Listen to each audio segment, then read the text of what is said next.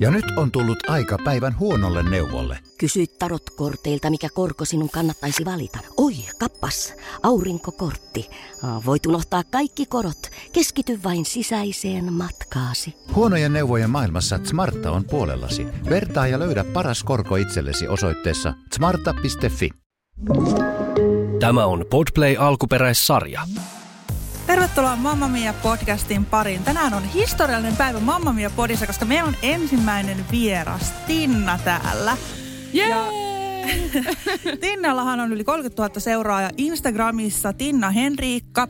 Ja Tinna puhuu tämmöisistä tosi niin kuin vaikeistakin asioista, mielenterveysjutuista ja äitiyden tabuista. Tervetuloa meidän podcastiin. Kiitos, ihanaa kun kutsuitte. No niin, haluaisitko vähän esitellä itseäsi nyt ensin, että mitä oikein teet ja kuka olet vähän tarkemmin? Niin, mä olen siis Tinna ja mä teen Instagramia tällä hetkellä oikeastaan niin kuin eläkseni, eli mä teen kaupallisia yhteistöitä. Ja siihen lisäksi mä teen luentoja ja työpajatyyppisiä. Eli mä oon tehnyt esimerkiksi tämmöisiä niin kuin äitiyden tabuihin tai äitiyteen liittyviä työpajoja ja luentoja. Ja sitten musta tulee syksyllä vielä synnytysmasennuksen kokemusasiantuntija. Oi, eli vähän hienoa. Jee, pitää ihan antaa lohdit täällä studiossa. Vitsi. Ja sä käsittelet myöskin vaikeita asioita huumorilla. Huumori on oikeasti hyvä avain, melkein ihan mihin vaan. Että joskus on pakko nauraa itsellensä tai niin kuin jollekin todella vakavallekin tilanteelle, että siitä selviää. Miten sä oot valinnut tämän linjan niin sanotusti, että sä uskallat käsitellä tämmöisiä asioita, mistä ei niin sanotusti saa puhua ja uskallat heittää siitä vielä huumoria? No mulle huumori on oikeastaan aina ollut vähän semmoinen selviytymiskeino, että mä heitän huumoriksi vähän kaiken ja sitten kun ollaan kavereiden kanssa, niin heitetään ehkä vielä vähän niin kuin läskimmäksi tätä huumoria. Kyllä se on mulle aina ollut semmoinen vähän niin kuin luonnollinen outletti niin kuin kaikelle tommoselle, että jos menee elämässä huonosti, niin aina voi vitsailla ja nauraa. Et ei tietenkään aina, mutta kyllä se niin kuin helpottaa elämää. Ja mä huomasin tuossa etenkin koronan aikana, että ihmiset kaipasivat tosi paljon huumoria. Että kun sitä maailmanloppukatastrofitunnelmaa tuli kaikkialta, niin silloin se niin kuin alkoi tavallaan niin kuin iskeä tosi paljon ihmisiä se huumori. Ja eikö sun nimenomaan seuraajamäärät räjähtänyt tässä niin kuin muutaman vuoden sisällä, ellei vuoden sisällä? Joo, siis kyllä mä luulen, että siinä niin kuin vuoden puolentoista sisällä, että vaikka on tehnyt somea niin kuin jo ainakin 6 vuotta, niin kyllä se yhtäkkiä räjähti. Ja varsinkin silloin, kun mä aloin tekemään näitä hauskoja reelsejä. Joo, niin silloin on tosi hauskoja. Ne on ihania, mäkin oon kattonut niitä vaikka kuin pitkään. Joo, täytyy sanoa, että me ollaan Vilmankaan oikeasti sun faneja. Et mä en fanita ketään julkkista. Tai silleen, ja voihan sanoa, että sä oot julkkis. Yli 30 000 ihmistä seuraa näitä sun juttuja. Ja mä olen nauranut ihan niin kuin puhtaasti, voin sanoa niin kuin räkänaurua niille sun jutuille. Että, siis kyllä mä sanoin, että moneen äitiin uppoo tämmönen, että vauvahan viedään muskariin tai jotain, niin sä käsittelet tällaisia asioita, että sinne kun mennään niillä äiti-aivoilla oikeasti, niin ei muista välillä lapsen nimeä tai niin kuin, on vähän semmoinen ikävähkö, ehkä ensivaikutelma tullut annettua siellä itsestään tai tuntee itsensä vähän erilaiseksi äidiksi, niin eiköhän kaikilla ole nämä samat fiilikset, että ne niin kuin osuu ja uppoo ne sun jutut niin kuin todella, todella hyvin. Saaks kysyä niin kuin, mistä sul tuli tämmönen, että niin kun, sä oot luonnonlahjakkuus joko, vai oot sä jotenkin harjoitellut näitä, tai ootko ammatiltasi joku kenties näyttelijä tai muuta? Mähän on ammateiltani pukuampelija ja hullu hatuntekijä ja nuoriso-ohjaaja. Ja mä luulen, että mulla on aina jotenkin ollut, tai että hassuttelu on sille niin kuin mun geeneissä, että mun isä on semmoinen niin kuin dad jokesien tämmöinen niin kuin perikuva. Että kyllä se varmaan sieltä kotoa lähtee, että se on aina heittänyt semmoisia, me kutsutaan pehkosvitseiksi. Niin kun me ollaan pehkosia, niin sieltä se varmaan niin kuin alun perin tulee, että meillä on kotona paljon vitsailtu, heitetty vitsiä koko ajan. Mutta kyllä se varmaan niin kuin, mä vaan aloin tekemään niitä ja sitten mä huomasin, että okei, tämähän on ihan kiva, ihmiset tykkää. Joo. Ihanaa. Siis mä rakastan niitä yhteiskunta soittaa videoita, ne on ihan parhaita. Joo. Ne osuu niin kuin hyvin. Joo, jos joku ei vielä seuraa Tinnaa, niin nyt äkkiä, nimittäin sieltä saa päivän naurut aina, @ Tinna Henriikka Oliko oikein? Kyllä. Yes. Joo. Ja en mä tiedä, ketä mä seuraan. Joo. Ja myös se, että sieltä oikeasti tulee hyvää fiilistä. Että just niin kuin korona-aikana esimerkiksi, niin kaipas sellaista niin kuin lämmintä hyvää fiilistä, niin se kyllä osuu ja uppoaa. Kyllä. Ja tänään puhutaan nyt sitten tosiaan näistä äitiyden tabuista, nimittäin niitä riittää. Ja sitten mä sanoin, että on tällaisia todella, todella ärsyttäviä kliseitä, mitkä liittyy vanhemmuuteen. Ja meillä kaikilla on näitä varmasti ihan tusinoittain mielessä, mutta aloitetaan jostain. Tinna, sä voisit mun mielestä meidän ihanana vieraana heittää tähän jonkun ensimmäisen todella niin kuin ihon alle menevän ärsyttävän kliseen, mitä ihmiset jankuttaa, jos on lapsia tai tulossa lapsia. No ainakin ensimmäinen, mitä mulla tuli mieleen, niin oli tämä nuku aina kun vauva nukkuu. Mm. Ja se oli just silloin, kun vauva oli sitten tullut maailmaan. Ja mun vauvahan ei siis koskaan nukkunut. Se oli todella huono nukkumaan. Ja mua ärsytti tämä neuvo todella paljon, koska mä olisin mielellään voinut nukkua 24/7, mutta mun vauva oli ihan eri mieltä. Joo. Eli tuossa tullaan siihen, että sun arki ei ole mun arki tyyppisesti, että ihan turha neuvoa siellä, kun sä et voi tietää, mitä toiselle siellä tapahtuu, mutta ihan hirveetä voi sanoa suoraan, että jos et ole saanut yhtään nukkua. Mutta tuosta kliseestä tulee kyllä mieleen, että vaikka se lapsi nukkuisikin niitä päiväunia, niin Vilma voi varmaan yhtyä tähän, että ei silloin kyllä mitään lepäillä siellä. No ei todellakaan. Ja itsellä esikoinen oli tällä, että hän nukkui niin kuin sen maks tunnin päiväunet, että ei todellakaan kauempaa, niin siinä sitten oot saanut just lapsen nukutettua ja sitten on tuntia aikaa nukkua, niin et sä nyt ihan niin kuin saman tien simahda siihen kuitenkaan, että ja sitten tietenkin on vähän kotihommia jotain, mitä sitten siinä voisi tehdä ja muuta, niin ei se nyt ihan mene noin kuitenkaan. No ei kyllä mene. Joo, mitä mieltä te olette tällaisesta? Tämä on ehkä yksi yleisin. Tämä, että ollaan juurruttu tähän ihan täysin perinteiseen, ja tätä kutsutaan vielä perinteiseksi malliksi. Eli äiti on kotona ja isä käy töissä, niin onko tämä niin, että tämä on kiveen hakattu ja näin sen pitää mennä ja mä sanon se ainakin, että tämä on sellainen olettamus mun mielestä, että oletetaan, että asiat on näin jotenkin. Joo, niin munkin mielestä. Kyllä se on tosi, että vaikka Suomessahan on aika hyvä tilanne siinä, että isätkin saisi jäädä kotiin. Ja itse asiassa nythän tuli, itse tiedän tämän, koska jäin just vanhempainvapaalle ja mä jään vielä sen vanhan mallin mukaan. Mutta tulevaisuudessa se vanhempainvapaa jaetaan puoliksi. Tai se on olettamus, että sekä äiti että isä jää. Siinä on tapahtumassa hienoa muutosta, kyllä, mutta saa nähdä sitten, että vaikuttaako se tähän yleiskuvaan. Mutta on eteenpäin menossa tässä asiassa kuitenkin. Mm-hmm. Joo, toista se on Amerikassa, että siellähän ne uraäidit on kyllä ihan toista luokkaa. Se tosiaan on muuttumassa mun mielestä tämä systeemi, että jos miettii Vilma suakin esimerkiksi, niin sä oot yrittäjä koko ajan, vaikka sulla on pieni lapsi. Ja Nellahan oli kuitenkin sulla aika pitkäänkin kotona, tai silleen, että kyllähän ne voi paljon aikaisemminkin laittaa sinne päivähoitoon. Ja itsekin tein töitä melkein heti alusta asti. Sille, että nämä sometyöthän on sellaisia, että siinä itse asiassa aika nopeasti mennään jo sinne sorvin ääreen. Oliko sulla, Tinna, millä tavalla, että onko tätä sosiaalisessa mediassa tapahtuvaa työtä, mitä teet, niin ootko sä aloittanut sitä silloin, kun sun lapset on ollut pieniä ja ootko palannut nopeasti työelämään? No siis mä en silloin vielä ollut sometyössä, että mä olin silloin itse asiassa opiskelemassa ja mä palasin takaisin opintojen pariin, kun mun lapsi oli 2,5. Ja se johtui varmaan aika puhtaasti siitä, että mulla oli se synnytysmasennus. Ja sitten mä olin tosi väsynyt, että kun me ei oikeastaan siinäkään vaiheessa vielä nukuttu kunnolla, niin en olisi kyllä jaksanut lähteä yhtään aikaisemmin. Joo, sen kyllä ymmärtää. Sitten voidaan puhua lisää kliseistä, ettei puheenvuoro ole aina minulla, niin sä voit kaivaa sieltä vaikka vähän hassujakin juttuja. No siis mua ainakin ärsytti se, kun mä yritin valittaa jostain, että on aika rankkaa muuten tää elämä tällä hetkellä, niin joku sanoi, että oota vaan, kyllä se pahenee vielä. Että oota vaan, kun se lähtee kävelemään, oota vaan, kun se lähtee uhmailemaan, oota vaan, oota vaan. Ja sitten tuli vaan semmoinen fiilis, että onko tämä niinku vaan kaikki paskaa sitten, että ei ole niinku mitään hyvää odotettavissa. Että aina vaan on sitä, että oota vaan, kyllä se siitä vielä pahenee, että ei tämä vielä mitään. Niin tuli vähän semmoinen olo, että eikö tässä olla nyt niin kuin, että onpas tämä rankkaa, koska sitten tämä vielä pahenee. Ja mitä se sitten on? Pystyn ehdottomasti samaistumaan. Mä etenkin nyt kun ootan toista lasta, niin on kyllä niin kuin aika monta ootappa vaan, kun sen toinen vauva on siinä, ootappa vaan, kun molemmat uhmaa, niin pystyn kyllä todellakin niin kuin samaistumaan tähän.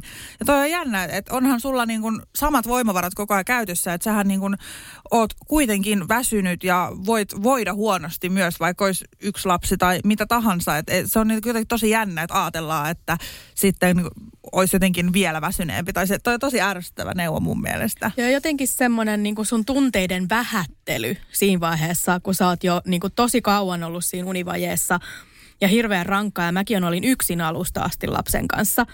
Ja sitten, että joku tulee sanomaan, että niin, no on muillakin rankkaa. Tai että oota vaan, kyllä se pahenee. Niin tai että mulla on 5 lasta, mä hoidan ne ihan hyvin. Joo, mitä sä valitat? Niin, tai silleen just, että hei, sulla on vaan 1 lapsi, mutta hei, mietipä, kun sulla on 3. Niin just se vertailu, että se tilanne, missä mä oon nyt, niin se ei saisi harmittaa, koska jollain on aina asiat huonommin. Ne. Joo. Sitten kun mulla on toinen lapsi, niin mulle saa sanoa, että nyt Vilma lopeta, jos mä oon silleen, että no mut hei, mulla on kuitenkin 2 lasta. Nyt Henna, lopetat sen valittamisen. Niin, siis mä mietin tota oikeasti. Mä voin sanoa, että kyllä mä oon välillä ihan äärirajoilla ja mulla on 1 lapsi. Niin kyllä mä niinku annan kaiken arvostuksen niille, kenellä on enemmän niitä muksuja. Mutta eikö mulla ole niinku oikeus tuntea, mitä mä tunnen kuitenkin sillä lailla, että onko väärin sanoa, että on välillä väsynyt tai muuta? No ei, ja mun mielestä tämä on ehkä se niinku suurin klisee, mitä on niinku äitiydessä olemassa, ja suurin tabu ja suurin semmoinen niinku myytti, että äiti ei saisi olla väsynyt. Että koko ajan pitäisi vaan jaksaa. Niin se on mun mielestä jotenkin tosi rasittavaa. Ja se, että jos itse sanoo, että nyt mä oon väsynyt, niin aina sitä joku vähättelee tai aina joku sanoo, että ei sulla vielä ole asiat huonosti. Niin ketä semmoinen auttaa? Niinpä. No ei ketään. Annetaan kaikkien olla väsyneitä, niin. Jos niin kukaan ei tiedä, mitä siellä 4 seinän sisällä tapahtuu, ja se 1 lapsikin voi olla ihan erilainen kuin ne sun 3 ihanaa lastasi. Niin, ja siis mä ainakin itse muistan, että ihan kun ei niin kun ollutkaan lapsia, niin mä olin silti ihan rätti vaikka töistä tai jostain, että sekään niin katosi sitä aina. Että meillä on niin kaiken se voimavara, ja se on niin kuin sä elät sun elämää, niin totta kai sä myös väsyt siinä samalla, vaikka sit oli sun tilanne mikä tahansa. Että kaikki on ihan oikeutettuja mun mielestä väsymykseen, oli tilanne mikä tahansa. Joo, ja just se, että vaikka niin kuin lapset on erilaisia, mutta myös äitien voimavarat on erilaisia, äitien elämäntilanteet on erilaisia. Ja yksi, mistä ei edelleenkään puhuta tarpeeksi, on se, että mitä kaikkia omia lapsuuden traumoja saattaa heräillä siinä, kun oma lapsi syntyy. Että kyllä mäkin olen niinku itse käynyt läpi kaikkea, niinku mitä mun lapsuudessa on käynyt. Ja jotenkin sekin on niinku vienyt voimavaroja tosi paljon. Joo, siis tämä oli kans, voin samaistua tähän tosi vahvasti, että itse kun Nella syntyi, niin mä aloin niinku, vähän niinku elää omaa lapsuutta just uudelleen. Se. Ja sitten mä aloin niinku tajua, että Herra Jumala, mulle on tehty väärin. Tai jotenkin, niin kuin, että miksi mä en saanut tällaista. Et esimerkkinä voin nyt sanoa, kun uhmaikä on tosiaan Nellalla nyt alkanut, niin mulle aina sanottiin, että miksi sä oot tollanen ja miksi sä käyttäydyt noin ja miksi, että sä oot jotenkin viallinen. Niin sit mulla tulee aina, kun Nella uhmaa, niin sen jälkeen mun on niin kuin pakko jotenkin omien traumojen takia niin kuin halata Nella olla silleen, että toi on ihan normaali tunnetila, että olet rakastettu silti, että ei haittaa. Että se on jotenkin jännä. Joo, siis mä tunnistan tuon tosi paljon ja mullahan on hirveä nyt, kun mä oon päästämässä mun lapsestani vähän irti, kun hän aloitti koulun. Oh. Ja se meni nyt ekalle luokalle viime syksynä ja mullehan on niin kuin pienestä pitäen tullut vastaan aikuisia, jotka ei ole välttämättä ollut kauhean turvallisia. Niin kuin esimerkiksi sattunut näkemään itsensä paljastajia vaikka niin kuin ihan pienestä. Ja sitten itselle on jäänyt siitä semmoinen trauma, että nyt mä käyn läpi sitä, että mun täytyy yrittää niin kuin antaa mun lapsen mennä kouluun yksin. Että sen täytyy niin kuin ajatella, että se on niin kuin turvallista. Että ei voi aina ajatella, että se mitä mulle tapahtui, niin mun täytyy jotenkin niin kuin suojella niin kuin loputtomiin mun omaa lasta. Että et sä voi pitää sitä lasta pumpulissa. Sun on pakko päästää irti vähän. Joo, apua onneksi toi on vasta edessä. Vuosien päästä jotenkin niin hirveä olo tulee. Mä ajattelin, että pikku Nella menee kouluun. Apua kauheata. Kun ne on niin pieniä. Ekalla niin. Luokalla voi hyvänen aika. Joo. Mutta tästä päästään hyvin tähän erittäin suureen riidan, tappelun aiheeseen äitien keskuudessa. No niin. Milloin saa laittaa lapsen päivähoitoon? Nimittäin parempi äiti on aina se, kuka pitää lapsen pisimpään kotona. Eli hoidetaan pikkupekkaa vaikka 6-vuotiaaksi, niin silloin on se äitisulka hattuun saatu sillä. Niin mitä mieltä ootte niin tästä asiasta? Et voiko lapsen laittaa päivähoitoon ja palata työelämään vaikka heti äitiysloman jälkeen? Ja miksi tämä herättää niin suurta eripuraa ihmisissä? Kai se on jotenkin se, että ihmiset ajattelee, että se varhaiskasvatus on pelkästään vaan sitä, että sinne lukitaan lapset ja sitten ne siellä niin kuin päivät päksytykseen siellä niin kuin tappelee keskenään ja kukaan ei vahdi niitä ja liian vähän resursseja ja muuta. Ja pitää kyllä paikkansa, että on niin kuin liian vähän resursseja ja muuta, mutta että kyllä mä ainakin niin kuin laittaisin lapsen päiväkotiin ihan siten, miten hyvältä tuntuu, että kaikillahan ei esimerkiksi ole taloudellisia valmiuksia niin kuin olla kotona 6 vuotta. Että se riippuu ihan siitäkin. Että mun mielestä siitäkin syyllistetään ihan liikaa, että pistetään vaikka 1-vuotiaana päiväkotiin. Ja mun mielestä tilanteita on niin kuin erilaisia. Niin. Itse siis silloin kun laitoin, Nella oli vuosia 4 vai 5 kuukautta. Ja mä laitoin päiväkotiin. Siitä tuli ihan järkyttävä halo. Ja mä niin kuin järkytän tänään niin kuin vieläkin. Että mä saan hirveästi sitä, että niin kuin, et okei, että no onko kiva, että nyt mä teen jotain ja joku muu hoitaa mun lasta. Ja niin kuin, jotenkin se oli niin kummallista. En mä niin kuin voi käsittää. Ja sitten jotenkin se, että kun itse oot tehnyt lapsen, niin totta kai sä hoidat sen itse. Sillä, että no kyllähän mä nyt hoidankin, että mitä sitten jos on, tai niin kuin mä en käsitä. Niin ja sitten mulla siis niin kuin tälleen sivusta katsottuna, kun on Vilmaa seurannut läheltä, niin Vilma sanoi mun mielestä hyvin siihen, että ei se päiväkoti ole mikään lasten kaatopaikka, mihin se lapsi niin kuin heitetään ja jätetään, niin kuin, että kun joku jäte, että no siellä sitten pidätte huolta tosta noin, kun mä en täällä jaksa. Ja sitten toi justiin, että jos tekee sosiaalisessa mediassa työtä, että esimerkiksi sunkin vaatefirma on niin kuin netissä, niin sähän et tee töitä, koska sä oot kotona ja yrittäjä, niin eihän silloin saa laittaa lasta päivähoitoon. No sitä ei ole kyllä ymmärretty yhtään, että niin kuin, kun periaatteessa ei ole mitään fyysistä paikkaa, mihin mennä, niin sittenhän se lapsi siinä vieressä niin kuin on. Voi sanoa, että ei todellakaan niin ole mahdollista. Joo, ei todellakaan ole. Siis mullakin on, niin kuin, nyt mun lapsi on 8-vuotias, ja kyllä senkin kanssa välillä, kun mä yritin tuossa sitä kokemusasiantuntijaluentoa kuunnella 3,5 tuntia illalla kotona, niin ekan kerran jälkeen mä totesin, että ei tästä tule yhtään mitään, että mun on pakko pyytää mun äiti avuksi. Että sit se oli koko ajan vähän äiti mulla olisi sitä, äiti mulla olisi tätä. Joo, voi. Ja siis mun mielestä Nellallakin on joku niin kuin mittari, että hän tietää, että koska mä teen jotain tärkeää. Mä voin istua sohvalla ihan tekemään, mitä katon kun Nella leikkii. Sitten jos mä otan läppärin, ei mitään. Sitten kun mä avaan jonkun jutun, niin se tulee repistä läppäriin. Ne tietää. Mä en käsitä. Ja mun mielestä tää on myös vähän väärin päiväkodin työntekijöitä kohtaan, koska mähän on siis ollut päiväkodeissa töissä jonkun verran. Ja kyllä siellä niin kuin ihan laadukasta varhaiskasvatusta on, että ei se ole just todellakaan mikään, niin kuin, että nyt vaan dumpataan lapset sinne ja sitten niiden kanssa jotain niin kuin, vähän noppaa heitetään niille. Vaan että se on niin kuin, ihan niin kuin, tosissaan hyvä paikka lapselle olla. Että tietysti voidaan olla eri mieltä siitä, että minkälaisia ne resurssit on ja muuta ja se on tärkeä keskustelu, mutta se on sitten ihan toinen keskustelu. Mutta kyllä mun mielestä voi ihan hyvin jättää lapsen sinne. Että mä kans mietin nyt jälkikäteen, että mä ihmettelen, että miten kukaan niin kuin neuvolasta tai missään ei ehdottanut mulle, että mun lapsi voisi mennä vaikka osapäiväisesti päiväkotiin silloin, kun lapsi oli vaikka 1 tai 2, ennen kuin mä lähdin opiskelemaan, koska se olisi todellakin tukenut mun jaksamista, että mä olisin saanut vaikka nukkua sen 4 tuntia, kun se on siellä hoidossa ja lapsi olisi saanut hyvää. Sehän ihan kauheeta sentään nukkua sillä aikaa, kun lapsi on päiväkotiin. Niin aika. Joo. Kato, ei, kun silloin pitäisi suorittaa. Ja mulla on tulossa tämä toinen, niin mulla on kysytty nyt sitten uusi päiväkotikeskustelu, että no mitäs Nella, onko kotona vai meneekö se hoitoon ja mitä tapahtuu, että kyllä niin kuin on. Niin tämähän on taas toinen keskustelu niin, siitä, että minkä takia sä dumppaat yhden lapsen, niin. Vaikka sä oot kotona toisen lapsen kanssa. Jep, just tää. Sillä, no, mutta onneksi on varmasti helpompaa tehdä niin kuin nukkuvaa vauvan ja taaperon kanssa niitä töitä kotona. Kyllä niin. Tähän pätee tämmönen klisee, ootte varmaan kuullut, tää on herkullinen. 2 menee samalla kuin 1.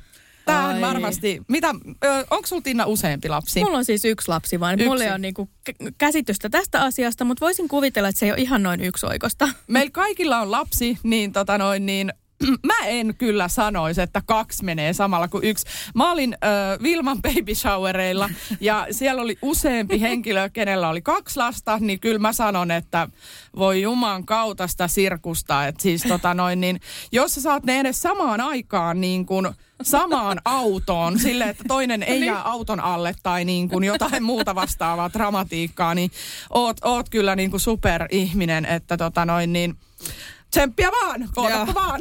Niin, ootan vaan! Kiitos Vilmalle. Ei siis mä kauhulla ootan just tuosta auton alle jäämisestä, että mä just niinku mietin, että Nella on nyt 2, että jos Nella on niinku 3V, niin se ei ehkä sit niinku juokse sinne auton alle suoraan, että sit pikkasen ymmärtää, kuuntelee. Mä otan tätä paljon, tätä vaihetta.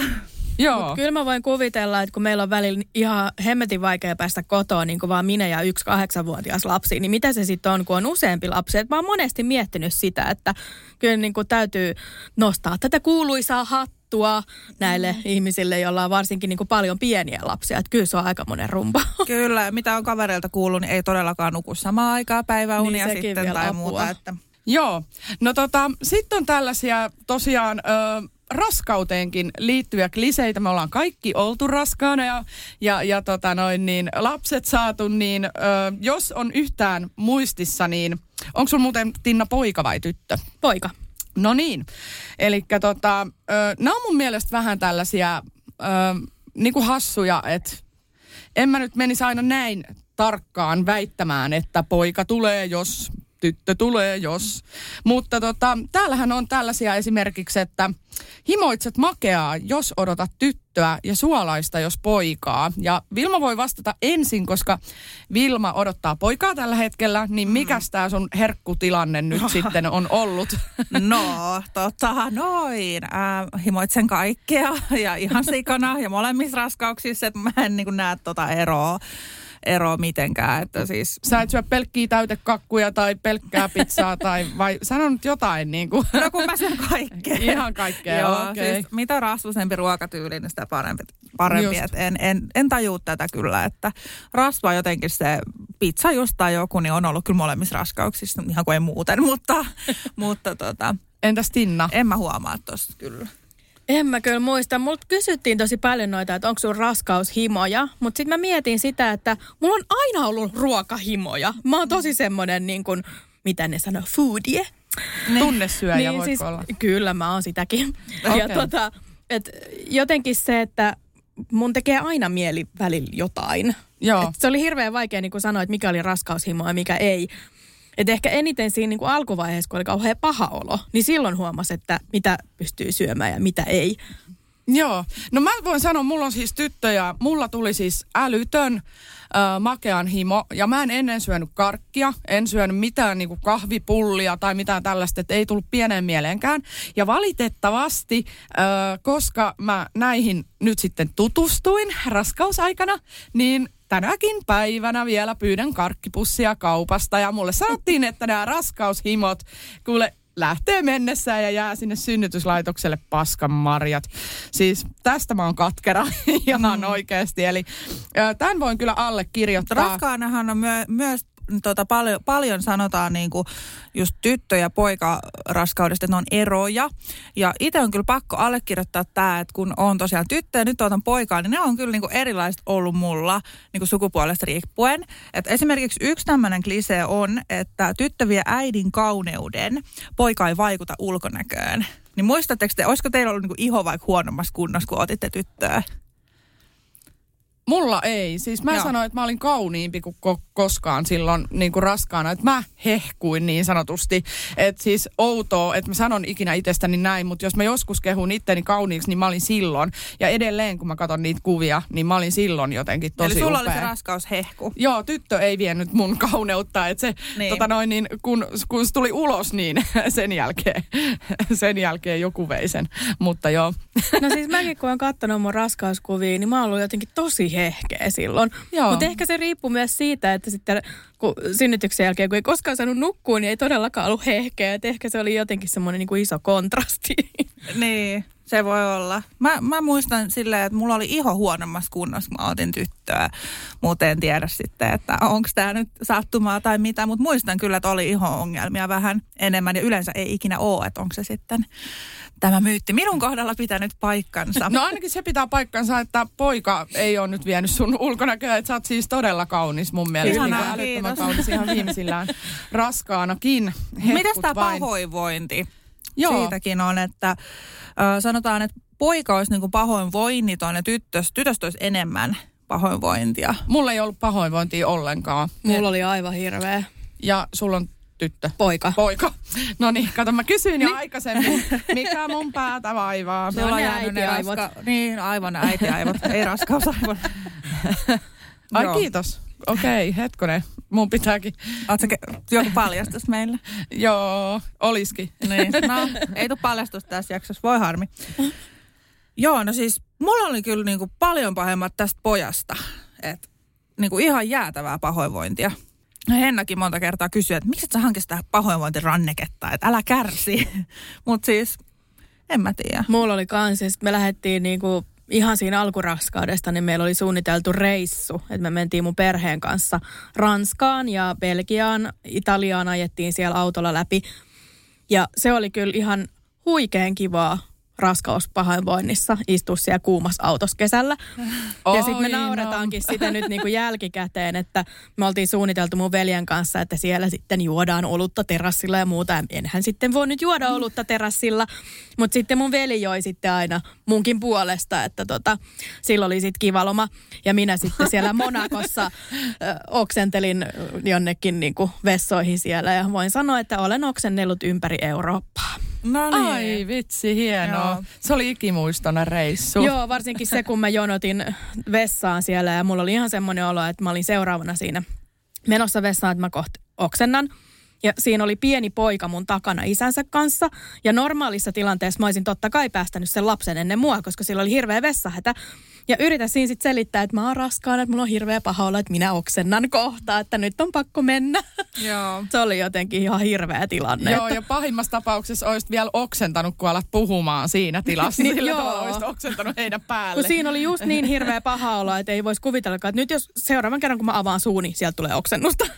Joo, mulla oli kyllä kans siis tästä pojasta, että mä oon tuonne bussipisäkin roskikseen oksentanut ja oli niinku paljon pahempi. Et Nellasta mun mielestä siinä alussa oli just muutama viikko, mutta se oli siinä, että kyllä tästä pojasta oli paljon. Et mä en allekirjoita tätä väittämää nyt. Joo, eikä varmaan Tinnakaan nyt sitten. En kyllä yleensäkään näitä, että mikä on tyttö ja mikä on poika juttu, niin en yleensä usko näihin.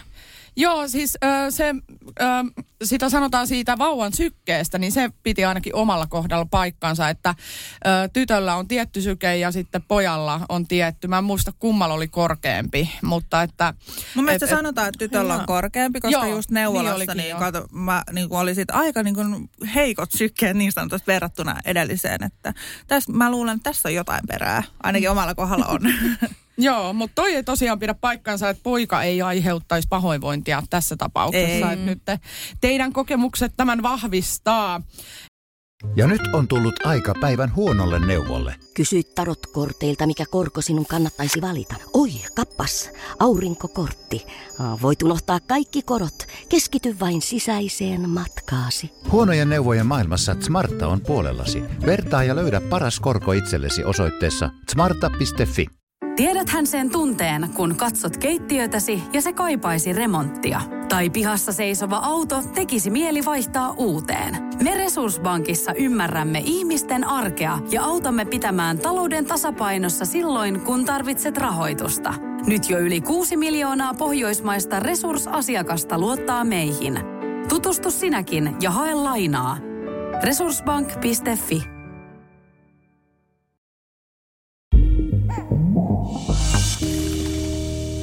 Mitäs tuliko kukaan koskaan kommentoimaan teidän raskausmahaa? Siis musta on niin kuin kamalaa ihan ennen kaikkea, että sitä tullaan niin kuin läppimään jotenkin ilman lupaa tai muuta. Mutta väitetään tällä tavalla, että pojan maha ei näy takapäin ja sitten tytön maha on niin kuin leveä ja se on sitten ylhäällä ja pojan alhaalla. No mulla on ainakin niin. Näin. Että mulla oli nellaista paljon leveämpi, että en mä tiedä, onko siinä jotain perää, mutta mulla on ainakin tällä lailla, että ei näy siis takapäin raskaus, niin kuin tässä ja edellisessä kyllä näkyy. Mutta mulla oli kans tosi kapea. Että mulla oli semmoinen, että jos mulla oli vaikka joku musta paita ja mä otin kuvan suoraan edestäpäin tai suoraan takapäin, niin ei näkynyt, että mä olisin raskaana. Mutta heti kun vähän kääntyy, niin sit näkyy. Joo. Mä en ole kysynyt keltään, miltä mä näytin silloin takapäin, mutta eikä mieskään uskaltanut vissiin kommentoida. Mutta ehkä hyvä niin. No mä en kyllä koe sitä, että se tyttö olisi jotenkin tehnyt niin kuin leveämmäksi tai muuta. Että ne on aika jänniä. Ja sitten vielä ihan näistä kliseistä sen verran, että voiko äidin ulkonäköä kommentoida? Että onko se niin kuin, kun aina kommentoidaan tällä tavalla, että kuinka nopeasti on palautunut. Ja sitten nyt näkee näitä äitejä, niin kuin, ketkä esittelee sitä pyykkilautavatsaa sitten jo 6 viikon kuluttua synnytyksestä. Niin onko se niin kuin ok ruotia sitä, että kuinka nopea se on niin kuin palautunut tai ei ole palautunut? Että vaikka niin kuin, mä sanon ihan suoraan, että vaikka ihmiselle ei tulisi niitä raskauskiloja, niin mulla ainakin kävi silleen, että mä otin niinku vauvavuonna sen 20 kiloa itselleni lisää. Että se on jokaiselle erilainen, se voi olla tosi helppo se vauvavuosi ja sitten taaperoikä voi olla hirveän haastava tai sitten kumpikaan ei ole tai molemmat on. Mutta niinku, onko se ok jotenkin kommentoida sitä, että kuinka paljon niitä kiloja oli ja on lähtenyt tai on jäljellä ja sun muuta? Et mä koen tämän ihan hirveän. Ei. Keho rauha kaikille. Kenenkään kehoja ei saa kommentoida millään tapaa. Et mä muistan sen, että loppuvaiheessa mulla oli niitä ultrakäyntejä useammin, koska mun vauva oli tosi pienikokoinen. Ja lääkärit oli vähän huolissaan siitä, että miksi se on niin pieni, mitä on tapahtunut, onko joku vialla. Ja koko ajan puhuttiin siitä, että nyt se vauva syntyy varmaan aika pienikokoisena. Ja mä muistan, että ihmiset kommentoi silti koko ajan mun vatsaa, että onpa se valtava, ootko varma, ettei siellä ole 2. Ja että nyt tulee varmaan ihan jäätävä iso vauva, että miten sä pystyt sen synnyttämään. Ja mä tavallaan niin kuin itkin sisäisesti sitä, kun mä en halunnut kenellekään edes kertoa, että mulla on tämmöinen huoli, että vauva on niin kuin liian pieni. Niin siinä vaiheessa etenkin tuntui ihan tosi karmeelta se, että ihmiset kommentoi, että nyt sulla on iso vauva tulossa. Siis toi kuulostaa nytkin jo ihan hirveältä. Nee. Niin kuin et Vilma, sä voit varmaan samaistua tosi paljon niin kuin silleen, että ajattele, jos joku tulisi sun raskausmahaa nyt tässä kommentoimaan, niin kuin, että no sulle tulee varmaan aika jättivauva, hehehe. Ja siis se on just, tuolla somessa on niin kuin siitä kommenttia kyllä saanut, että onpas iso maha ja muuta. Niin sekään, että ei välttämättä niin kuin tarkoiteta aina pahalla silleen, että niin kuin näin tai jotain. Mä muistan, että mun kaveri joskus oli mulle se, että onpa sun maha valtava. Niin kyllä mä nyt tiedän, että eihän niin kuin pahalla, mutta kuitenkin, että ei se nyt niin kuin tunnu kivalta. Se, että okei, pointti. Tai niin niin kuin, tulee semmoinen vähän kuitenkin, en mä tiedä, onko se sitten just se, kun kehoa kommentoidaan. Ja näin. Ja sitten painoasiat ja syömisasiat ja tämmöiset voi olla tosi monelle semmoinen arkapaikka, että en menisi senkään takia. Että jos jollain on vaikka syömishäiriö taustaa, niin sitten se, että sun kroppa muuttuu ja koko ajan tavallaan niinku suurenee ja voi tulla turvotusta ja kaikkea, niin sekin voi jo itsessään tuntua niinku tosi oudolta ja pahaltakin. Että se on jotenkin, kuitenkin 9 kuukautta on tosi lyhyt aika sillä, että sun koko kroppa muuttuu. Niin kuin mullakin esimerkiksi kengän koko on suurentunut, eikä ole koskaan palannut niin kuin pienemmäksi. Joo, sama juttu. Joo, kyllä. Et tosi paljon muutoksia niin kuin pienessä hetkessä, niin sit kun se ei ole se 1 tai 2 kommenttia, vaan sä saatat kuulla 5 kommenttia päivässä siitä, että miltä sä näytät, niin ei se tunnu kauhean kivalta. Etenkin just somessa, se on niin helppoa. Ja itse kanssa, siis mullahan on semmoiset geenit, että jokainen raskaus tuo sen 20 kiloa vähintään lisää ja sitten hyvä, kun ehti edelliset saamaan pois, ei edes ihan ehtinyt, niin sitten siihen taas just on varmaan just se 20 kiloa taas tullut, niin on se niinku lyhyessä ajassa ihan niinku tosi paljon, ja sitten sä et jotenkin pääse siihen mukaan. Ja sitten mäkin niinku huomaan, että mulla on niinku tosi vaikeaa ne niinku painon kanssa, ei ulkonäöllisesti, mutta muutenkin niinku toimia ja tuntuu raskaammalta ja ei yhtään niinku tuntuu, että on jossain vieraassa kehossa. Joo, tuntuu jotenkin, että unet on huonommat ja just se niin kuin perusliikkuminen, että kaikki tuntuu niin vaivaloiselta, ei oikein jaksaisi lähteä, ei jaksaisi niin kuin aloittaa jotain ja muuta. Et mulla oli itsellä niin kuin vauvavuonna se, että mä ehkä 4 kuukautta jaksoin vähän niin kuin porskuttaa silleen jollain ihme horkilla. Niin kuin, et varmaan oli sitä alku semmoista äitiyshormonit hyrräs sun muuta. Että vedin niin kuin ihan täysiä. Ja sitten tuli ihan totaalinen uupumus. Ja mä menin sitten, hakeuduin niin kuin lääkäriin, mulla todettiin, että mulla on taas niin kuin ihan järkyttävä niin kuin raudan puute ja puuttu kaikkia muitakin vitamiineja kehossa ja tälleen. Mutta mitä sä niin kuin alat tällaista selittelee ihmisille, että hei, et, tiedätkö, mä en jaksa nousta sängystä. Ja siellä ne ihmiset arvostelee, niin kuin, että no miten se on synnyttänyt jo ja kaikkea. Kyllä nyt tossa ajassa pitäisi olla jo niin kuin, hoikentunut sun muuta. Ja muut äidit käy jollain vaunulenkeillä ja muuta, niin mä hädin tuskin jaksoin nukuttaa mun lapseni parvekkeelle, että mä pääsin nukkumaan. Mä olin jo väsyneempi kuin se mun lapsi oli, että mä odotin vaan, että mä pääsen hänen kanssaan päiväunille. Sitten jos ne ei onnistunut, niin mä olin aivan niin kuin rikki, että mä en päässytkään nukkumaan. Joo, mä muistan ton ja mä muistan, että mä oon itkenyt semmoiselle kuvalle, missä joku jenkkiäiti on joku 5 lapsen kanssa ja sillä on joku pyykkilauta vatsa ja sitten se sanoo, että what's your excuse? Mm. Että mikä on niinku sun tekosyy, että sulle ei ole pyykkilauta vatsaa. Ja mä muistan, että mä aloin itkeä ja mä itkin sitä monta päivää. Mä ajattelin, että mä oon jotenkin ihan paska äiti, kun mä en nyt jaksa jumppailla kaiken tämän muun lisäksi. Ja jälkikäteen mä mietin, että Herra Jumala, mä olin totaali yksihuoltaja, vauvan kanssa, joka ei koskaan nuku, kaikki on uutta.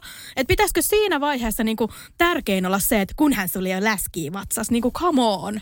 Joo. Mä alan kiihtymään. Joo, niin mäkin multa oikein hikikarpalot tulee silleen, että niinku, jättäkää äidit rauhaan.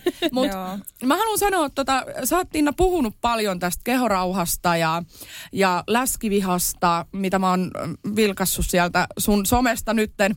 Ja oon törmännyt niihin videoihin paljon aikaisemminkin, kun oon sua seuraillut. Niin, haluatko kertoa vähän, miten sä oot niinku valinnut tämän aiheen ja mitä palautetta oot saanut, että se koskettaa varmaan monia ihmisiä? Joo, siis mä itse asiassa katsoin tuossa yksi päivä, kun mä mietin, että mistäköhän nämä mun Reels-jutut oikein alkoi, niin se alkoi siitä, että mitä lihavat ei halua kuulla. Mitä lihavat ei halua kuulla? No, minkäänlaista kehokommentointia tai minkäänlaista terveyskommentointia. Että sitä kutsutaan huolitrollaukseksi, että kun ollaan mukamassa tosi huolissaan siitä, että miten tämä läski-ihminen nyt voi, etenkin somen kautta, kun ei voida tietää yhtään, että mitä se toinen tekee tai ei tee. Ja se ei niinku kuulu kenellekään muulle kuin hänelle itselleen ja ehkä lääkärille, joka häntä hoitaa. Niin nämä videot alkoi just siitä, kun mua kyllästyttää se, että mua ja mun painoa ja ulkonäköä kommentoidaan tosi paljon somessa. Että mä saan tosi usein, etenkin miehiltä viestiä, että vitun läski ja laihduta ja sun elämä olisi varmaan helpompaa, jos sä laihduttaisit. Ja et niinku hirveästi tämmöisiä tosi törkeät kommentointia, niin siitä on tavallaan alkanut tää vähän niinku semmoinen läskikapina, että antakaa mun olla rauhassa. Mm. Joo, ja se, siis tuon pitäisi olla itsestäänselvyys. Mulle tulisi niinku, mä näen studiossa niinku upean naisen, ja me just puhuttiin Vilman kanssa, että me ollaan tosi ylpeitä, että me saatiin sut tänne vieraaksi. Ihanaa. Ja taidettiin sanoa siinä samalla, että niinku susta huokuu semmoinen itsevarmuus, mikä on niinku tosi ihanaa. Niin sä oot kuitenkin säilyttänyt sitten semmoisen niinku, se, että sua ei voi lytätä ja muuta, ja sä uskallat sitten nousta barrikaadeille ja silleen, että mä saan olla sellainen kuin mä haluan, mutta vaatiiko se niin kuin paljon sulta, että onko sulla sellaisia huonoja päiviä sitten myöskin, että sä itket ja oot silleen, että en haluaisi mennä metroon tai muuta. Et mä voin itse sanoa, että mulla on välillä, kun mä katon peiliin ja mua on haukuttu ja muuta, niin mä oon silleen, että mä en halua poistua kotoa, mä oon niin kuin paska. Joo, siis kyllä tosi paljon. Että mähän puhun siitä tosi paljon myös, että ei se ole helppoa. Ei niin kuin mullekaan, vaikka vaikuttaa siltä, että mulla on niin kuin tosi hyvä itsetunto ja mikään ei niin kuin heilauta mua. Ja kyllä mä puhun tosi paljon siitä myös, että kyllähän niin kuin välillä etenkin, jos tulee johonkin pahaa hetkeen omassa elämässä se niin kuin kommentti, niin kyllä mä saatan itkeä olla silleen, että miksi ihmiset kommentoi näin. Ei välttämättä sen takia, että se tavallaan niin kuin horjuttaisi mun itsetuntoa, koska mä tiedän kuka mä oon ja ei kukaan voi niin kuin horjuttaa mun itsetuntoa. Mutta tavallaan mua niin kuin harmittaa se, että miksi tämä ihminen ajattelee, että sillä on oikeus kommentoida mua tällä tavalla. Joo, ja kyllähän toi koskettaa. Siis itsellä on just tullut aika lyhyessä ajassa niin kuin painoa ja ei itse pääse siihen mukaan. Ja sitten jotenkin tuntuu, että muut huomaa sen sitten ja muut kommentoi. Niin sitten on itse silleen kattoo itseä vähän silleen erilainen, että onko näin. Tai just niin kuin hauskaa, että joku joku vaikka kommentoi leukaa tai niin sä menet peiliä ja sit sä näet yhtäkkiä sen leuan. Sä okei, että sä et niinku tee sitä tietoisesti, mutta se on vähän niinku vahingossa alitajunta tai joku, että sit sä alat katsoa itseään niinku eri lailla. Että pitää aina muistaa se, että niinku kaikki muut, niin ei sillä ole mitään väliä, mitä ne sanoo. Että oikeasti se, että ihmiset arvostelee, niin sitä tulee olemaan aina ja siihen pitää vaan niinku... Se pitää tietyllä lailla hyväksyä, mutta totta kai sitä vastaan on myös hyvä kapinoida sitten. Mutta tietää, että aina saa kuulla paskaa. Mä oon ainakin oppinut sen, että et sä mitä vaan, niin aina sä saat jotain paskaa kuulla. Joo, ja toi on mun ehkä semmoinen niinku punainen lanka tässä mun somen tekemisessä. Että jos mä alkaisin kuuntelemaan kaikkea, mitä muut sanoo, niin mä tekisin lopulta kaiken ja sit mä en tekisi lopulta yhtään mitään. Niin. Koska joku aina vihaa sitä, mitä sä teet. Mm. Ja mun sisällä on aina pienestä pitäen asunut semmoinen niinku oikeudenmukaisuuden tyyppi tai semmoinen, joka sanoo, että tää ei ole oikein. Ja tätä vastaan pitää taistella. Joo. Ja mulla ehkä niinku enemmänkin se, että vaikka mä saan inhottavaa kommenttia, niin mulla nousee semmoinen, niinku, että ei sulla ole oikeutta tehdä noin. Ja nyt mun täytyy taistella sitä vastaan. Mun täytyy sanoa, että ei, sä et voi tehdä noin. Mm. Ja mulla on usein, että siis kadullakin on saatettu huutaa läskiä mun perään esimerkiksi. Että se ei ole vaan somessa, niin yleensä ihmiset jää tosi sanattomaksi näissä ja minäkin välillä. Mutta mä oon sitten taas semmoinen, että mä alan huutaa takaisin. Mitä sä niinku nerot, jos joku niinku näin, niin mitä sä sit sanoo? Siis mä muistan kerran, mä olin synnyttänyt joku 2 kuukautta sitten. Oi kauheata. Ja sä voit jo kuvitella, mihin tää juttu menee.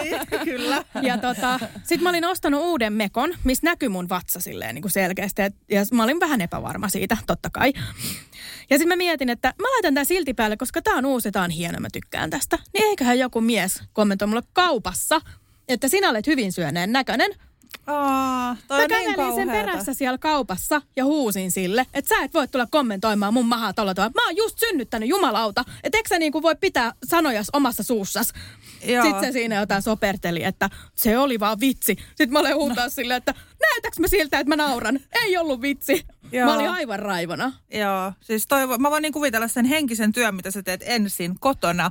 Sä puet kauniin mekot sille, minä laitan tämän. Sitten sä meet ja joku tulee. Niin kuin ihan hirveätä. Ja vielä just toi, että itse on ollut epävarma, mutta sit päättänyt, että minä olen itse varma. Minä saan olla tämän näköinen, minkä minä olen. Mä oon just synnyttänyt. Ja vaikka ei oliskaan synnyttänyt, niin silti ei ole niin kuin kellään ulkopuolisella tolleen lupaa tulla kommentoimaan. Mun päähän ei vaan mahdu se, että et siis niin kuin...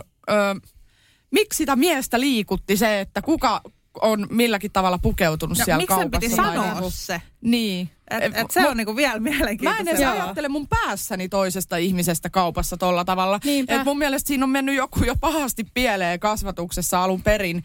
Tai niinku, että missä se oppii tollaisia käytöstapoja. Että vaikka mä niinku en sano koskaan ääneen edes en loukkaa ketään, niin harvoin mulla on rumia ajatuksia toisesta ihmisestä. Että jos mä istun metrossa ja näen vaikka valtavirrasta poikkeavan näköisen ihmisen, että silloin vaikka hirveästi lävistyksiä ja jotkut tatuoinnit ja erikoiset hiukset ja muut, niin en mä ajattele, että onpas ruma tai onpas outo tai niin saati jotain. Sitten, että sanoisi sen ääneen sille ihmiselle. Niin kuin ihan käsittämätön ajatus. Sehän on niin pakko jotenkin olla siitä, että näille, jotka sitten kommentoi, niillä on oikeasti paha olla. Että eihän siinä ole vaihtoehto. Että miksi sä muuten haluat toiselle sanoa jotain? Joo, ja mä yleensä aina jotenkin lohdutan itseäni niin kuin näiden somekommenttien myötäkin sillä, että se ihminen, jos se kommentoi mulle, että sä oot läski, niin se on itse jotenkin epävarma itsestään. Se on ehkä kateellinen siitä, että hänkin haluaisi olla noin rohkea. Niin. Tai jotenkin, niin kuin, että mä yritän kääntää sen, että hän puhuu itsestään ja jostain hänessä olevassa niin kuin ongelmasta, eikä minusta. Niin, joo. Toi on tosi hyvä. Kyllä. Ja ne on hyviä ne sun raiskivideot tai ne, että ne on tosi hyviä just näihin juttuihin, että pakko päästä sanomaan, mä oon niitä nauranut kanssa. Ja raiskihahmahan on syntynyt juurikin näistä miehistä, jotka kommentoi mun kehoa ja mun kaikkia tekemisiä ja sanomisia. No, Iltalehden palstalla nämä hyvin yleisiä tämmöiset. Kyllä, ja sieltä mä välillä itse asiassa käyn inspiraatiota hakemassakin, että mä välillä ottan ihan suoraan jonkun kommentin sieltä. Joo, no mutta se on hyvä. Vastaisku. Voin uskoa, kun niitä välillä lukee, niin on se, että onko nämä niinku ihmisiä. Joo. Mä olin just kysymässä, että mistä sä niin kun sulhan on siis äärimmäisen hauskoja videoita. Esimerkkinä just vaikka tää niin kun lapsi muskarissa tai äiti muskarissa ja muita tämmöisiä äitiysaiheisiä, niin avaat sä vähän, mistä kaikesta sä heität huumoria ja mistä sä oot keksinyt nää? No yleensä ne tulee mulle niinku aika silleen, että yhtäkkiä vaan tulee idea jostain, että hei, tämän mä aion tehdä ja sitten mä kirjoitan ylös sen. Että niitä tulee yleensä aina silloin, kun mä yritän saada unta illalla. Niin tietysti. Niin, joo. Ja sitten välillä mä saatan nähdä vaikka jonkun keskustelun jossain ja siitä tulee joku idea tai jostain ohjelmasta tai jostain vallitsevasta keskustelusta, mikä on just silloin pinnalla. Että usein ne niin kuin, mä aina sanon tälleen, että ne usein kumpuaa jostain semmoisesta vitutuksesta, että mikä on niin kuin pielessä yhteiskunnassa, että just vaikka tämä, että lihavat ihmiset ei saa olla rauhassa ilman, että niitä kommentoidaan ja sitten mua alkaa ottaa päähän ja sitten mä teen siitä videon. Joo, mutta siis täytyy sanoa, että äärimmäistä niin kuin luovuutta esimerkiksi toi, että miten sä kuvaat sen muskariasian, koska se on niin kuin jokaiselle äidille semmoinen niin kuin jännittäväkin kokemus, kun mennään hyvinkin varhaisessa vaiheessa yleensä sen pienen lapsen kanssa sinne. Ja varsinkin, jos on esikoinen ja muuta, sä saatat tavata siellä ekaa kertaa muita äitejä. Sitten vähän jännittää, sitten tuut just ehkä vähän myöhässä, että on tottunut vielä siihen, että lapsen kanssa lähdetään niin kuin 2 tuntia aikaisemmin aletaan valmistautumaan ja tulee ne kakat siinä lähtiessä vielä housuun ennen kuin just pitäisi kerätä niin siihen bussiin. Jännä kakka. Niin se riippuu vähän äidistä toki, mutta näin justiin.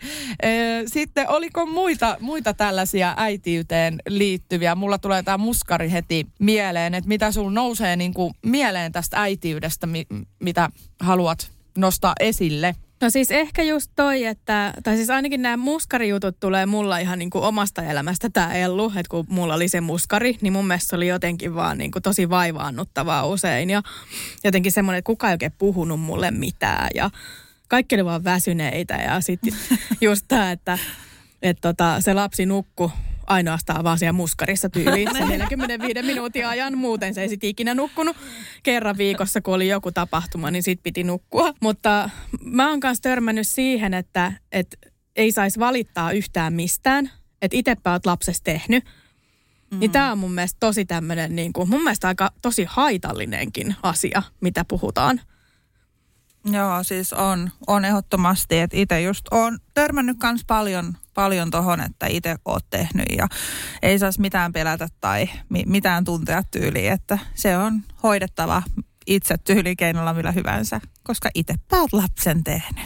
Ja mun mielestä se on tosi epätervettä, että koskaan ei saisi valittaa. Että esimerkiksi, jos äidit ei saa valittaa mistään, niin ethän sä saisi valittaa yhtään mistään sun elämässä. Että jos sulla on töissä ongelmia, et saa valittaa, kun itsepähän oot sinne mennyt töihin. Niin, no mulla tulee mieleen taas ne lapsettomat, että miksi te valitatte, jos niin kuin meillä on lapset ja hei, tähän liittyy pikkasen enemmän duunia ja ongelmia, hei, että se menisi niin kuin päinvastoin, että mä kyllä soimaisin niitä lapsettomia ennemminkin, että mitä sä valitat, tulisit mun luokse käymään. Ja mun mielestä on jotenkin hassua, että ajatellaan, että jos valittaa vaikka, että tänään mun mielestä äitiys on ollut aivan perseestä, että se tarkoittaisi sitä, että sä et rakasta sun lasta ollenkaan ja että sä kadut kaikkea ja sä et halua mitään tästä. Niin mun mielestä on jotenkin aika niinku ekstriimiä silleen, että totta kai on oikeus valittaa. Että kyllähän se äitiys on välillä ihan perseestä. Niin, siis mä oon pakko sanoa tähän yksi. Mä siis triggeröidyn. Mä en tiedä, miksi mä triggeröidyn tässä niin pahasti. Mä laitoin Hennallekin silloin. Eräs tämmöinen julkisuuden henkilö ilmoitti raskaudestaan. Ja se oli tosi siis kaunis päivitys ja kaikkea. Ei siinä mitään, mutta siinä oli tämmöinen teksti, kun minä rakastan joka sekunti olla äiti. Mä olin silleen, että mitä? Et ei oikeasti, ei kukaan voi rakastaa joka sekunti. Sillä, että kun sun lapsi on oksennustaudissa, niin rakastatko olla äiti? En. Niin kuin, et what? Sitten mä otan Hennallekin kuvan siitä. Mä katon niitä saakeli. Ärsytti jotenkin niin, se meni niin tunteisiin, että et säkään rakasta joka sekunti. Miksi tämmöistä pitää tuoda niin kuin ilmi? Miksi ei voi puhua siitä, että hei, et en mä aina niin kuin rakasta olla äiti. Et on kyllä hetkiä, milloin en pidä tästä. Tai muuta, se on niin tabu. Joo, koska kaikki tuntee sen, se on pakko. Mä en voi uskoa, että on olemassa yksikään äiti, joka rakastaa joka sekunti olla äiti. Ei mä todellakaan. Siis mä voin sanoa, että esimerkiksi rehellisesti, että mun tämän aamun tunne oli se, että voi vittu, onneksi mä pääsen pois täältä kotoa. Ja mä sanon tämän rehellisesti ja se niinku johtuu siitä, että sä et voi tietää, minkälainen päivä sun lapsella on. Jostain kumman syystä, aina kun minä olen lähdössä töihin, mun lapsi herää väärällä jalalla, se huutaa kurkku suorana, kun isi hoitaa, niin koko aamun mä laittaudun siellä hampaat irvessä, niin kuin tekisi mieli laittaa korvatulpat, mutta kun isi pälättää siellä jotain, missä on tämä tavara, missä on tämä ja sit mä haen niitä sieltä, että no täällä on nyt tämä pyyhe sinne uintiin ja no missä on uimavaipat? No nekin on täällä samassa paikassa kuin saatana puoli vuotta sitten jo, mitä on näyttänyt sulle ja aamu on niinku tämmönen. Sit lapsi huutaa siinä koko aika. Sä oot tällaisessa palohälytyksessä siellä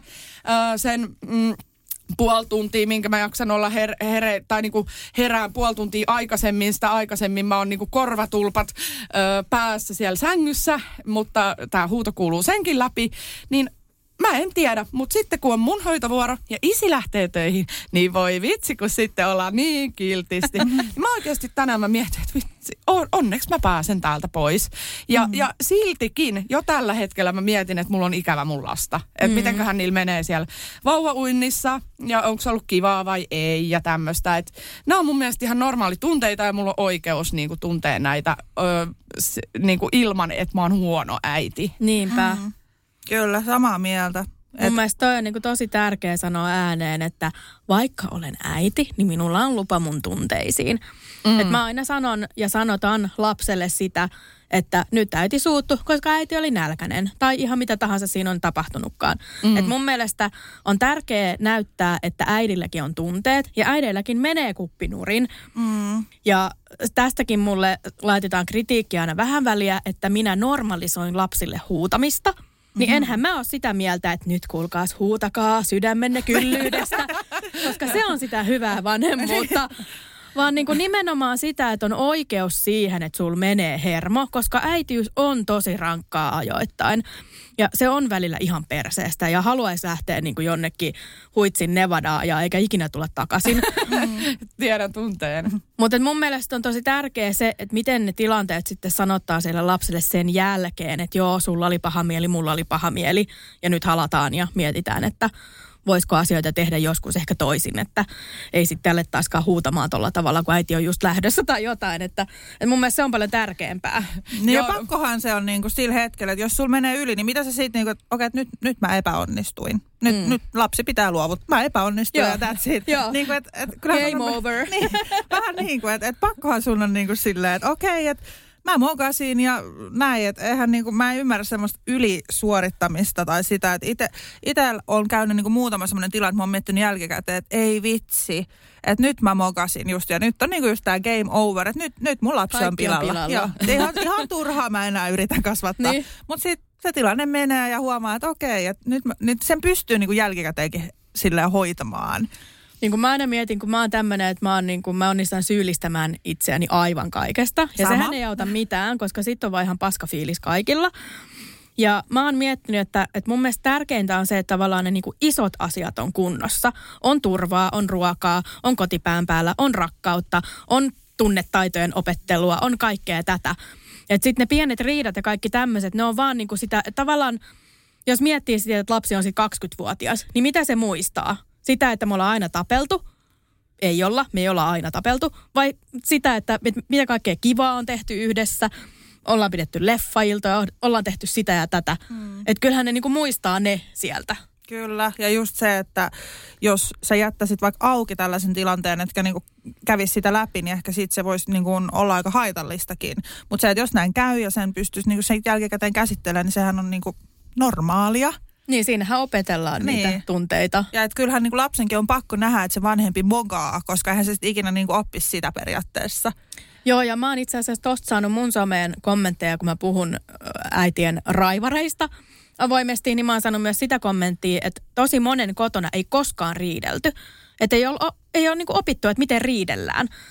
Että tavallaan, että jos tulee ristiriitoja, niin sitten kaikki on vaan hiljaa ja on jäätävä tunnelma. Ja kukaan ei käy läpi mitään. Toi on hirveitä. Mä just mietin, kun te puhuitte tuossa lapselle tunteiden sanottamisesta, niin esimerkkinä tämä aamu. Mä en raivonnut mun lapselle. Mä sanoin mun miehelleni tyyliin, että painukaa helvettiin siitä vinkumasta. Niin mä mietin, että mitä mä sanotaan tämän mun miehelle. Niin. Että hän on kyllä joutunut nyt sitten välillä tällaiseen tunnemyrskyn keskelle, mutta sillä tavalla, että mä oon kokenut, että Joanna on vielä niin pieni, niin hän ei näitä mun painu helvettiin kommentteja ehkä välttämättä niin ymmärrä vielä.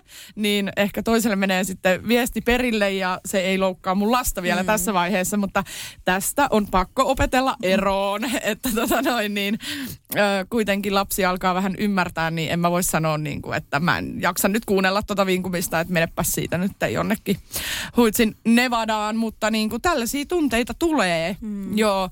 Ja en mä pidä niitä pahana, se vaan se kokonaisuus ratkaisee. Jos sä oot jatkuvasti se kiukkunen äiti, jos sä oot aina se, joka äiti huutaa, äiti niinku suuttuu, äiti sitä, äiti tätä. Jos se on se niinku mielikuva, mikä siitä lapsuudesta jää, silloin se on haitallista.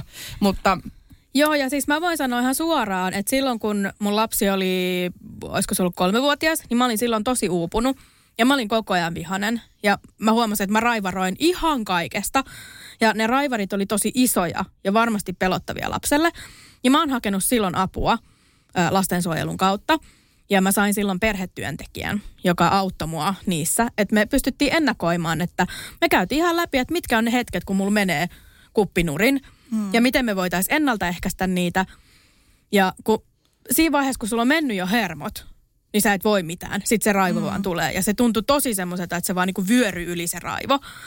Ja siellä me oikeasti opeteltiin sitä, että ihan samalla tavalla kuin lapsia opetellaan, että no niin, nyt meni hermot, mitäs sitten tehdään. Niin sitten se perhetyöntekijä oli mulle, että mitäs me nyt tehdään, kun te olette lähdössä ulos ja olette eteisessä ja sulla alkaa nousta savukorvista ja lapsi huutaa.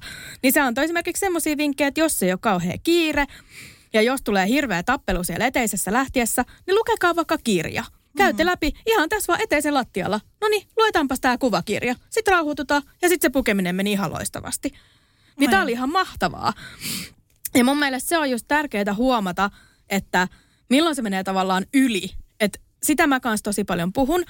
Että jos tuntuu, että sulla on niinku koko ajan, että sä oot niinku ihan silleen viulun kielenä koko ajan, niin ei sekään ole normaalia. Että niinku normaalit raivarit on ihan jees, niitä tulee kaikille, mutta ei se, että sä oot niinku koko ajan vihainen, koska se sitten taas on haitallista. Joo, kyllä. Ja kyllä mä niin kun sanon, että en mä ehkä haluaisi huutaa, enkä aio huutaa mun lapselle, mutta että niin mulla on itse asiassa semmoinen ongelma ehkä enemmänkin, että mua raivostuttaa se, että jos mä koitan puhua mun puolisolle jotain, niin hän ei vastaa mitään ja sit mä kysyn, kuulitko? Hän vastaa kuulin, mutta hän ei enää vastaa siihen, mitä mä sanoin. Niin sit se on aina tämmöistä, kuulitko, kuulin. No mitä sitten? Vastaa sitten. No mitä? Mitä? Niin kun se on tällaista näin, niin jos hän oppisi keskustelemaan minun kanssa, mun ei tarvitsisi raivota kotona. Mutta me ollaan working on it. Joo. Ja tähänkin ottaa puhuminen tosi helposti, että itse voin sanoa, että elän tämmöisessä aika temperamenttisessa ympäristössä. Ja siis jos minä olen oppinut siihen, että minä istun sohvalle, hengitän ja olen, että nyt keskustellaan, minua ärsyttää tämä, niin siihen pystyy kuka vaan. Koska mä oon se entinen niin kuin oikeasti raivoa ja on tietokoneita mennyt ja on niin kuin vaatteita leikelty. No okei, tää on lautasta heittelijä. Tyyli siis, ei nyt ehkä ihan, mutta sillä että vähän, niin siihen oikeasti kyllä pystyy. Että se pitää vaan siis oikeasti iskostaa sinne päähän ja niin opetella niitä siis ihan käytösmalleja. Että jos et sä ole saanut niin kuin lapsuudesta esimerkiksi, just jos on tämmöinen, että kukaan ei riitele, kukaan ei puhu mitään, sä et ole ikinä nähnyt yhtään mitään.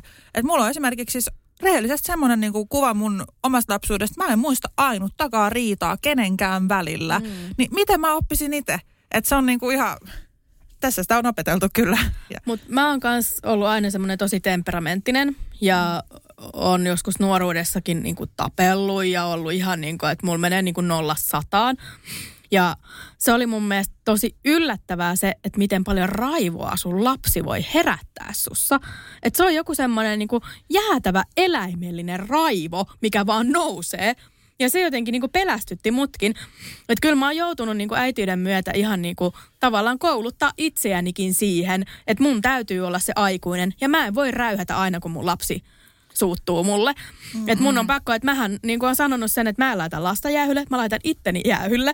Joko vessaan tai makkariin, ja mä hengittelen siellä ja palataan siitä asiaan, kun mä oon vähän niin kuin rauhoittunut. Joo, ihanaa, että sä voit puhua näistä suoraan, koska niin kuin sä sanot ääneen sen, mitä moni ei uskalla sanoa, mutta varmasti kokee ihan samoja tunteita. Ja tähän mä niin kuin sanon oikeasti, että äidiksi kasvetaan. Me ollaan, niin kuin kaikki opetellaan joka päivä aina vähän paremmaksi mun mielestä. Joo, että vaikka on kaikki äitiysoppaita ja mitä tahansa, niin ei niinku mikään oikeasti valmista täysin siihen, että mitä se äitiys on. Kyllä, ja itse niin kuin ainakin huomasin sen, että etenkin tässä alkavassa uhmassa, mähän on vasta niin kuin tässä noin alle kuukauden käsitellyt näitä uhmakohtauksia, siis mitä hajuu, mitä pitäisi tehdä tai muuta.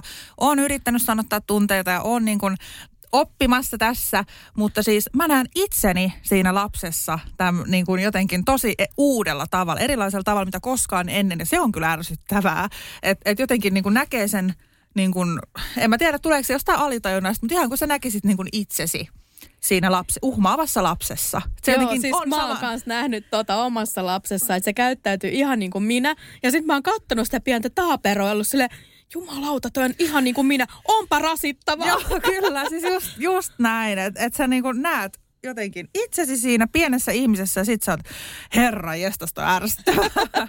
Ehkä sit myös tässä niin kuin oppii sit jotenkin muuttamaan sitä omaa mallia tai jotain, mutta siis se on vaan hullua, että se on pieni sinä niin kuin tyyliin siinä. Joo, ja mun mielestä myös niin kuin, mä opetan ja kasvatan mun lasta, mutta myös se klisee, että lapsi kasvattaa äitiä, niin se on kyllä ihan totta. No se on totta, joo. Se on totta se klisee. Joo. Olisiko sulla tähän loppuun sitten vielä jotain voimaannuttavaa, sanottavaa äideille tai sillä tavalla, että sä haluat äitiyttä ja niihin liittyviä tapuja paljon siellä somessa käsitellä, niin koet sä niin kuin, että sulla on tavallaan sä oot ottanut tehtäväksen, että äidit vois paremmin ja he sais sulta tavallaan tämmöistä vertaistukea, niin onko siihen jotain? Mä haluan vielä sanoa, että olet onnistunut tässä, koska mulla on ollut monta huonoa hetkeä. Mä oon kattonut sun somea ja sä on oikeasti antanut sit niinku voimaa ja positiivisuutta, että oot onnistunut tässä. Ihana kyllä. Mä alan kohta itkemään. Mutta joo, kyllä musta tuntuu, että mä oon ottanut sen semmoiseksi missioksi, että mä haluan auttaa muita äitejä.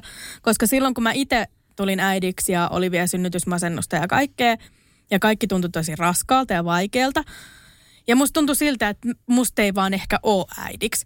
Mun mielestä se on jotenkin tosi surullinen ajatus, että mä oon miettinyt, että mä oon nyt jotenkin epäonnistunut ihan täysin ja kaikki tää johtuu musta, että lapsi ei nuku ja muuta. Niin mä oisin ehkä itse kaivannut semmoista vertaistukea siihen. Niin mä oon tässä vuosien aikana saanut paljon esimerkiksi viestejä, että kiitos kun oot auttanut mua esimerkiksi, kun oon lukenut sun blogikirjoituksia yöllä, kun vauva ei nuku ja oon saanut niistä voimaa. Niin nämä on semmosia, mitkä niinku auttaa mua eteenpäin. Et sen takia mulle on ihan sama, että mitä huonoja kommentteja mulle tulee, koska nämä on ne, mitä merkkaa. Ja nämä kommentit on semmosia, minkä takia mä niinku jaksan jatkaa tätä.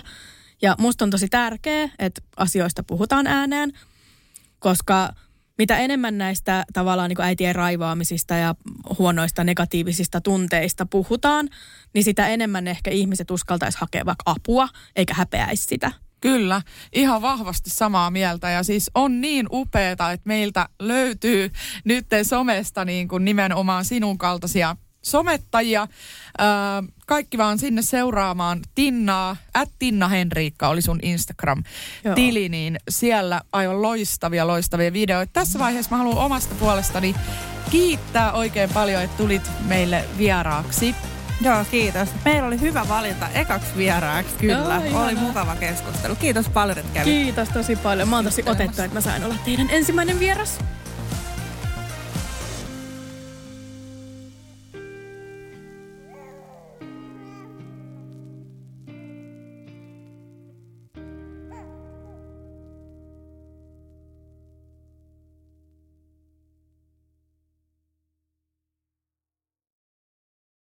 Ja nyt on tullut aika päivän huonolle neuvolle. Kysy tarotkorteilta, mikä korko sinun kannattaisi valita. Oi, kappas, aurinkokortti. Voit unohtaa kaikki korot. Keskity vain sisäiseen matkaasi. Huonojen neuvojen maailmassa Smarta on puolellasi. Vertaa ja löydä paras korko itsellesi osoitteessa smarta.fi. Kaipaako keittiösi remonttia tai pitäisikö auto vaihtaa? Me Resursbankissa autamme sinua, kun tarvitset rahoitusta. Nyt jo yli 6 miljoonaa pohjoismaista resursasiakasta luottaa meihin. Resursbank.fi